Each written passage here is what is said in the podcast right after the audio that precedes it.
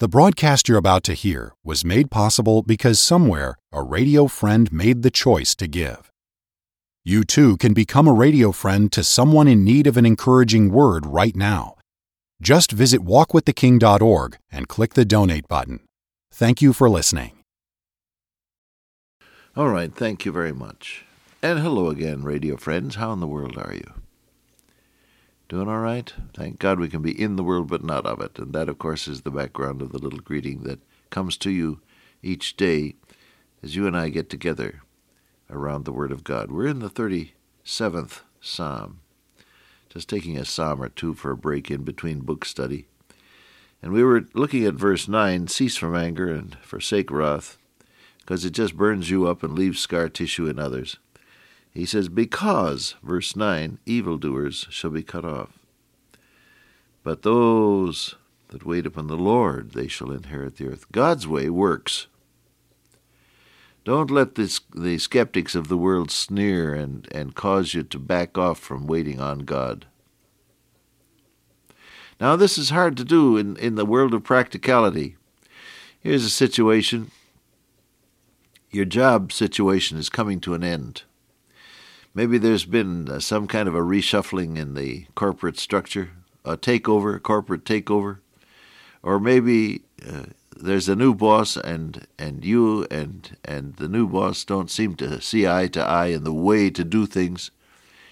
And in any case, they say to you now, we won't we won't throw you right out on the street, but I want you to go looking for another job so that you can you can find a place where your talents are better suited than they are here. And you know that within a month or two, this is it.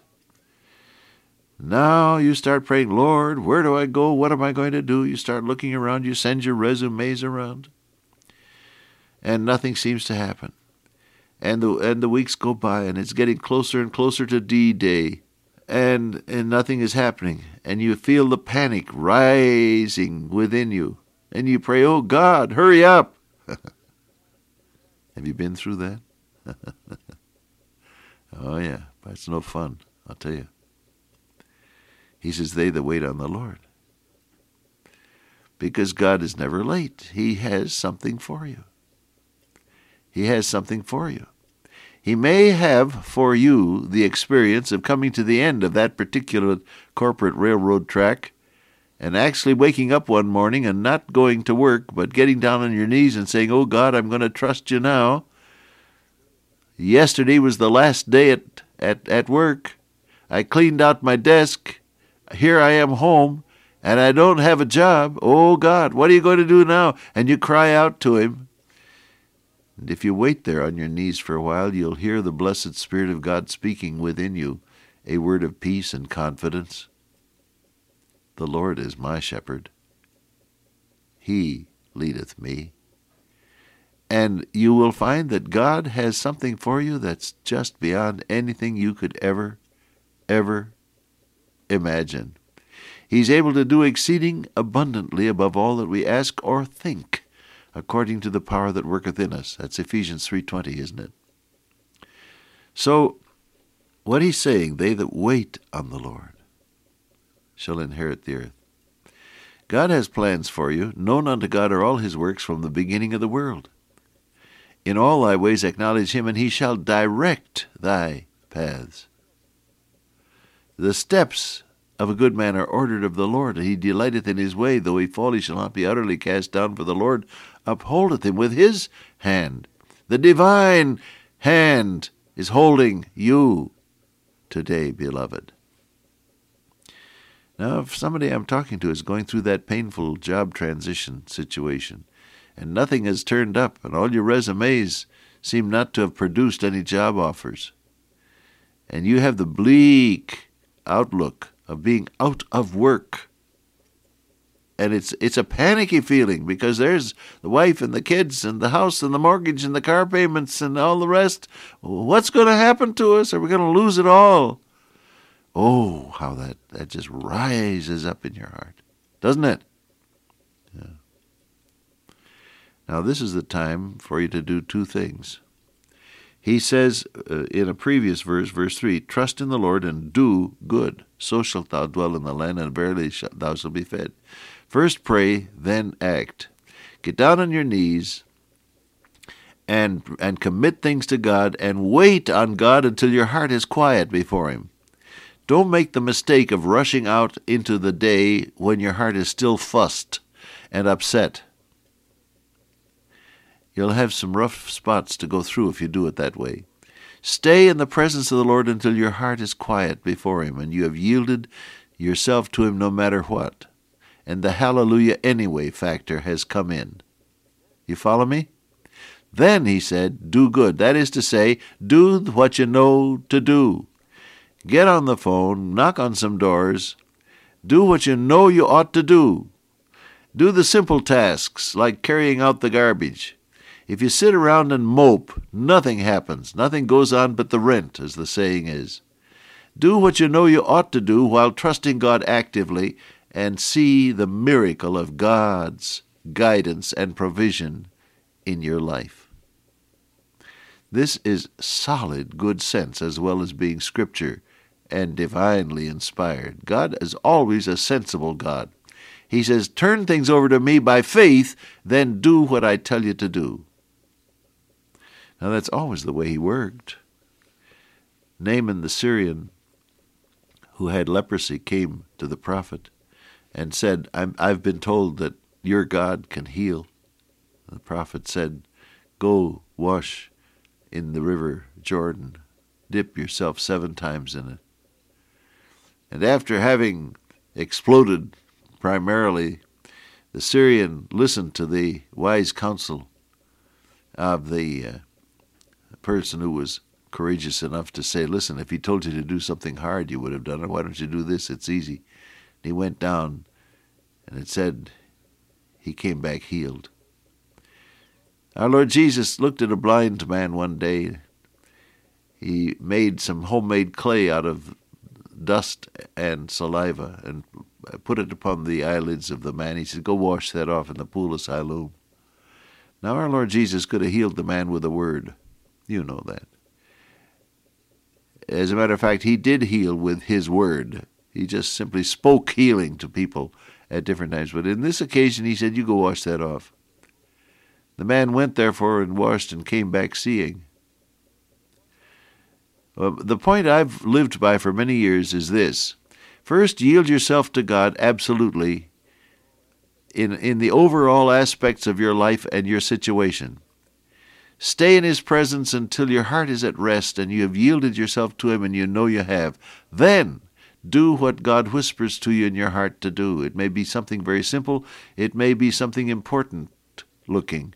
But in any case, he says, trust in the Lord means turn things over to him, then do what he tells you to do. Ye are my friends, Jesus said, if ye do whatsoever I command you. Faith is not a matter of sitting around and singing yourself into sanctified senility. Faith is committing the present situation to God and then doing what He tells you to do. Oh, let that sink into your heart and life enough so that you put it to work this very day, will you? Evildoers shall be cut off, but those that wait upon the Lord, they shall inherit the earth.